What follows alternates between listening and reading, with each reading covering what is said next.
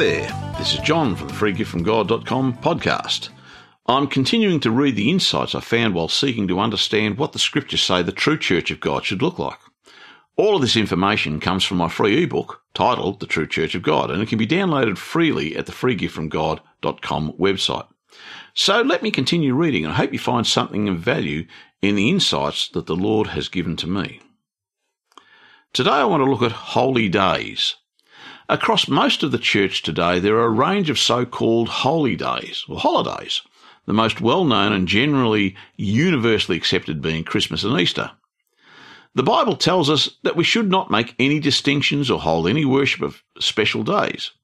So why and how did Christmas and Easter become so important to the church? Consider this scripture as a starting point. But now that you have come to know God, or rather to be known by God, how can you turn back again to the weak and beggarly elemental spirits whose slaves you want to be once more? You observe days and months and seasons and years. I am afraid I have laboured over you in vain. Galatians chapter 4 verses 9 to 11.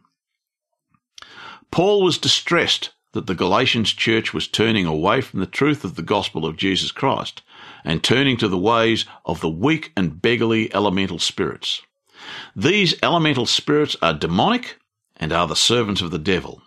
Their desire, like that of the devil, is to bring Christians into bondage and turn them away from the truth. So as we look at the things Paul was upset about and what the Galatians church were doing as they fell back to the ways of the elemental or demonic spirits, we see that they were observing days, months, seasons, and years. Christmas and Easter are such days and seasons today.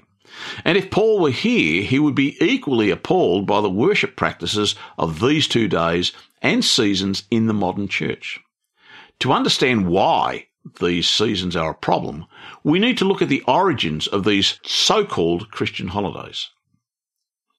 Let's look at Christmas first. Both of these holidays and all of the icons and traditions surrounding them are of pagan origin.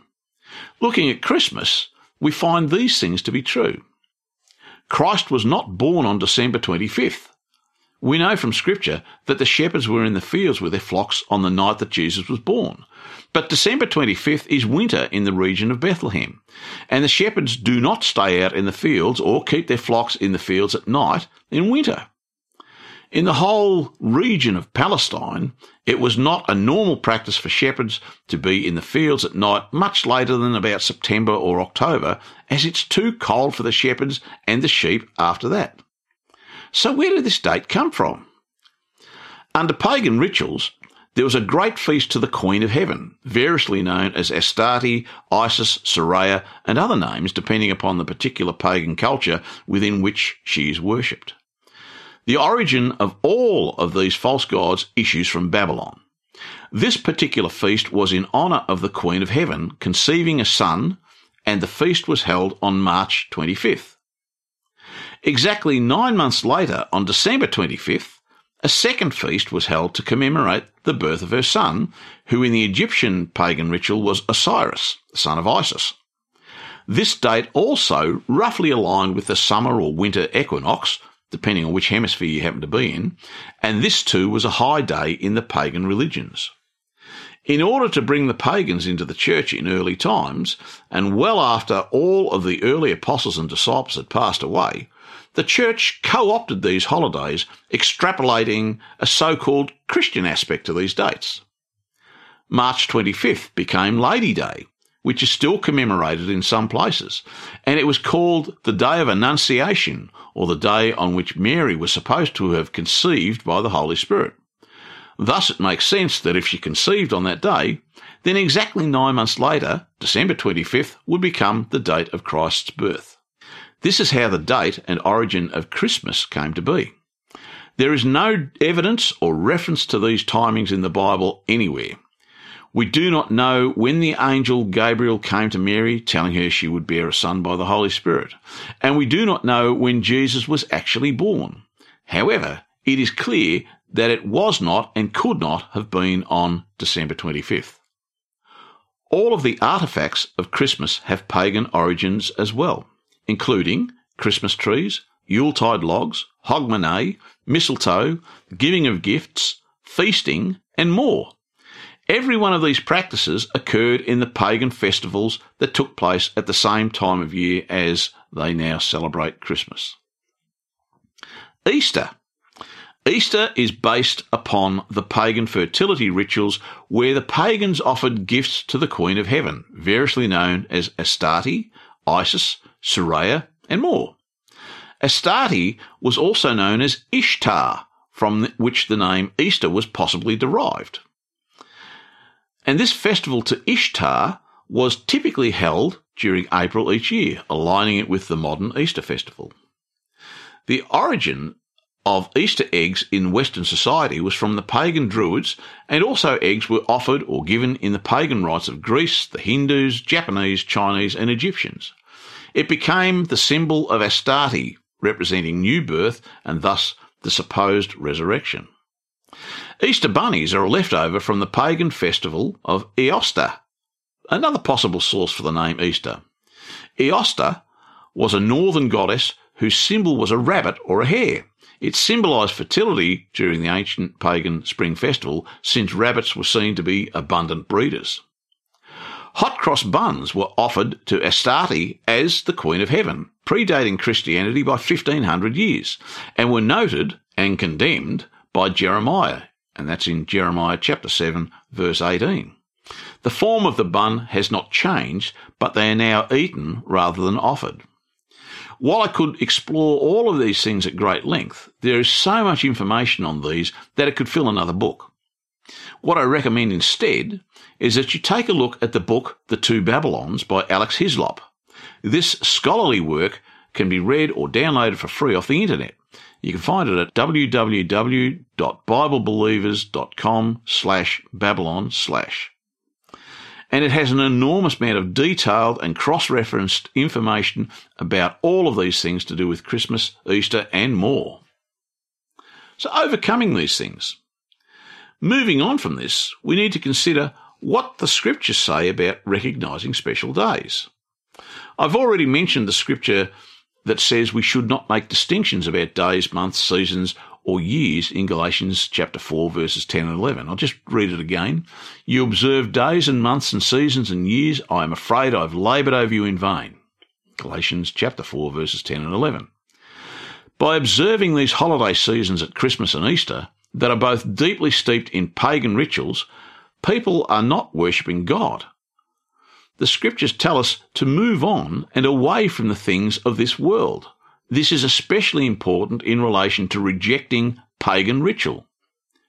Scripture says, let the time that is past suffice for doing what the Gentiles like to do, living in licentiousness, passions, drunkenness, revels, carousing, and lawless idolatry. They are surprised that you do not now join them in the same wild profligacy, and they abuse you, but they will give account to him who is ready to judge the living and the dead. That's the first letter of Peter, chapter 4, verses 3 to 5. All of these things that we are warned to step away from occur in the Christmas and Easter rituals. Licentiousness, passions, drunkenness, revels, carousing, and lawless idolatry, all of these are part of the ceremony and rituals of Christmas and Easter today in one form or another. Look at the stress caused by passion, the drunkenness of the feasts, the revelry and carousing that occur by many, and the idolatry of the worship of Christmas trees, Santa Claus, Easter eggs, and rabbits. All of these are forms of idolatrous worship. They are not part of the worshipping of God or Jesus Christ, but instead worship the pagan Queen of Heaven in all her forms and guises. Scripture says, have nothing to do with godless and silly myths. Train yourself in godliness. 1 Timothy chapter 4 verse 7. Surely there is no greater myth in the world today than those of Christmas and Easter. And they are indeed godless because the icons in these myths are the Easter Bunny, Santa Claus, Christmas trees, and Easter eggs. The scripture tells us to reject these things because they are godless and have no basis in the truth of Jesus Christ. Scripture says, the eye is the lamp of the body. So if your eye is sound, your whole body will be full of light. But if your eye is not sound, your whole body will be full of darkness. If then the light in you is darkness, how great is the darkness? Matthew chapter 6 verses 22 and 23. The scripture here tells us to question what we are taking into our minds and hearts. What we learn, we take in through our senses, especially what we see.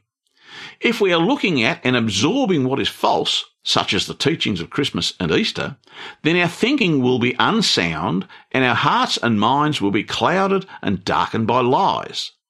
It is only by seeking the light of the truth that comes from Christ Jesus that this darkness can be washed away and we can see the truth for what it is and recognize these lies for what they are.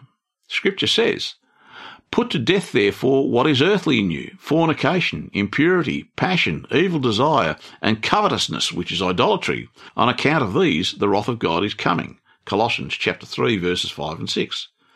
It also says, Now the works of the flesh are plain fornication, impurity, licentiousness, idolatry, sorcery, enmity, strife, jealousy, anger, selfishness, dissension, party spirit, envy, drunkenness, carousing, and the like. I warn you, as I warned you before, that those who do such things shall not inherit the kingdom of God. Galatians chapter 5 verses 19 to 21.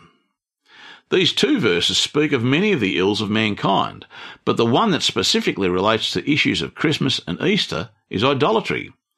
Christmas and Easter are rife with idolatry. By keeping the rituals of Christmas and Easter, people are worshipping the pagan gods, and this is not an acceptable practice for Christians, as Scripture says.